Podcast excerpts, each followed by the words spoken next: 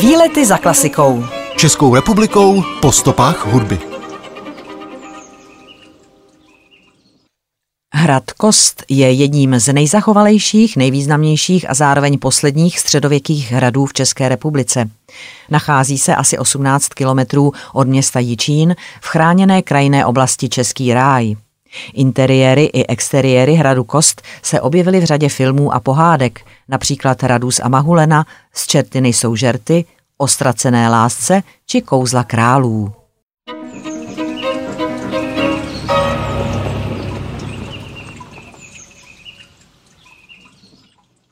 Český televizní pohádkový film Kouzla králů vznikl v roce 2008 a v premiéře byl odvysílán na štědrý den roku 2008. Režisérem a scénáristou byl Zdeněk Zelenka. Výpravná pohádka vypráví o dvou královstvích. V jednom vládne zlý a pomstychtivý král Vladan, ve druhém spravedlivý a hodný král Dobromil.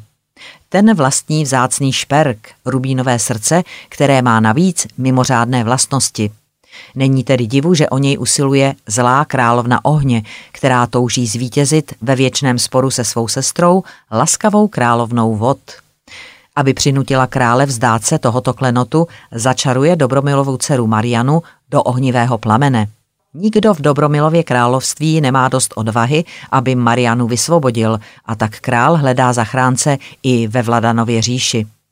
Tady objeví statečného mládence Tadeáše, který má pro strach uděláno. Přestože se královna ohně snaží Tadeášovi záchranu Mariany zhatit, jako ve správné pohádce nakonec vše dobře dopadne. Titulní písník pohádce je písnička Buchet je spousta. Pohádka se natáčela na vodním mlíně Hoslovice, zámku Žleby a na hradě Kost. V hlavních rolích Mariany a Tadeáše se objevili Petra Tenorová a Martin Kraus. Autorem hudby k pohádce Kouzla králů je hudební skladatel, režisér, aranžér, producent a zpěvák Jiří Škorpík, člen vokálního kvartetu Čtyřtet. Tento absolvent Pražské konzervatoře v oboru klarinet je mimo jiné i autorem filmové hudby. Složil ale například také hudbu k muzikálu Antoineta Královna Francie i řadu písniček pro inscenace divadla Spejbla a Hurvínka. Pojedeme tramvají, tak nastupovat!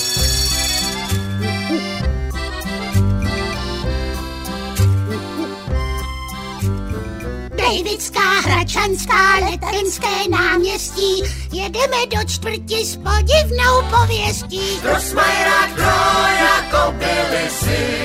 Jestli se vrátíme, těžko říci.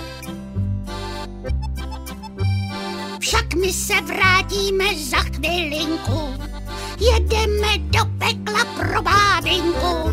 Trosmajera, kdo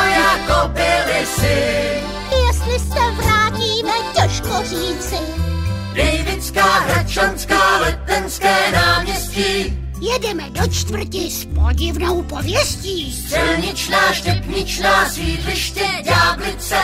Jedeme na pomoc chudince bábince. Čert, ať se před náma kouká schovat. Je méně ďáblice. Vystupovat!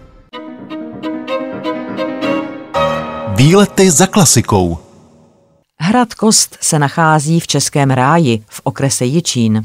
Jako jeden z mála našich hradů je umístěn nikoliv na kopci, ale v údolí na Pískovcovém ostrohu, v místě styku tří mohutných skalnatých údolí. Jedno, zvané Svatoprokopské, vede směrem na Libošovice. Druhé, Plekánek, patří k nejkrásnějším v Českém ráji. A třetí, Turnovské údolí, je stejně jako dvě předchozí vodnaté. Ke zvláštnostem hradu Kost patří především hlavní věž, nazývaná Bílá, postavená na půdorysu lichoběžníku, což znamená, že když si stoupnete pod hrad, uvidíte z jednoho místa všechny čtyři rohy věže současně. Také díky lichoběžníkovému tvaru půdorysu věže nedopadaly na její zdi dělové koule kolmo, ale spíše se po nich svezly, aniž by je prorazily, což je možná i jedním z důvodů, proč hrad nebyl nikdy dobyt.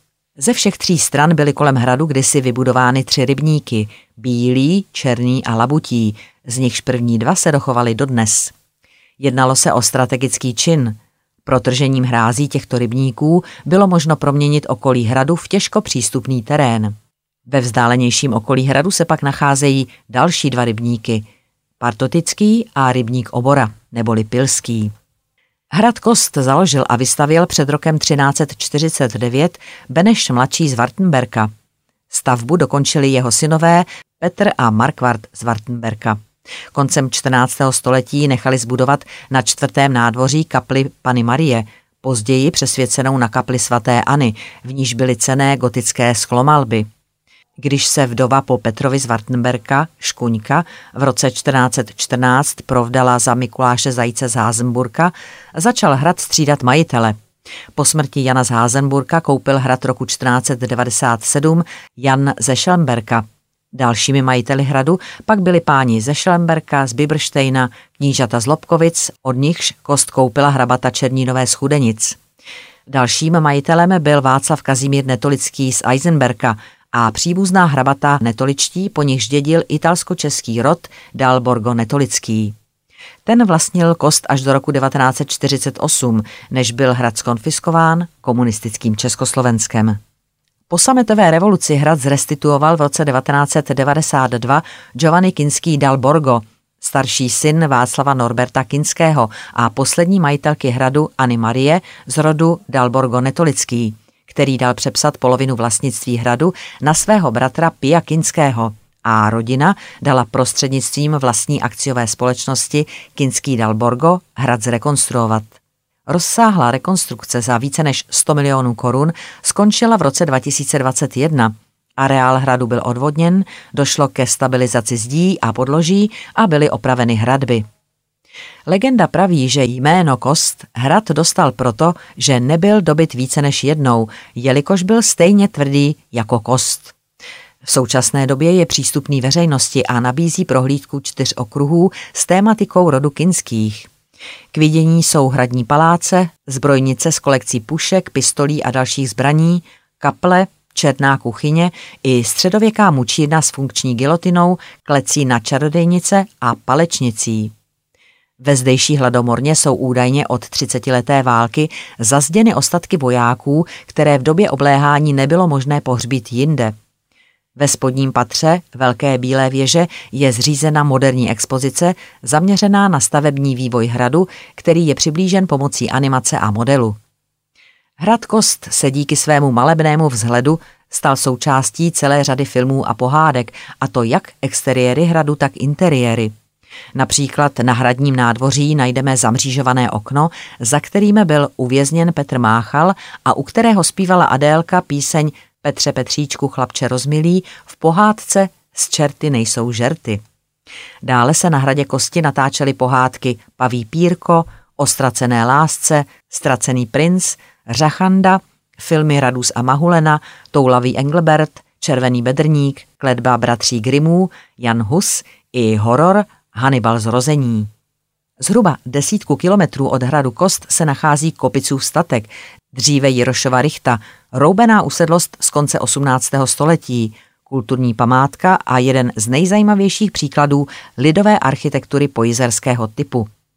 Nynější stavení bylo postaveno v roce 1787 rolníkem Jiřím Jirošem, ale základy jsou patrně starší.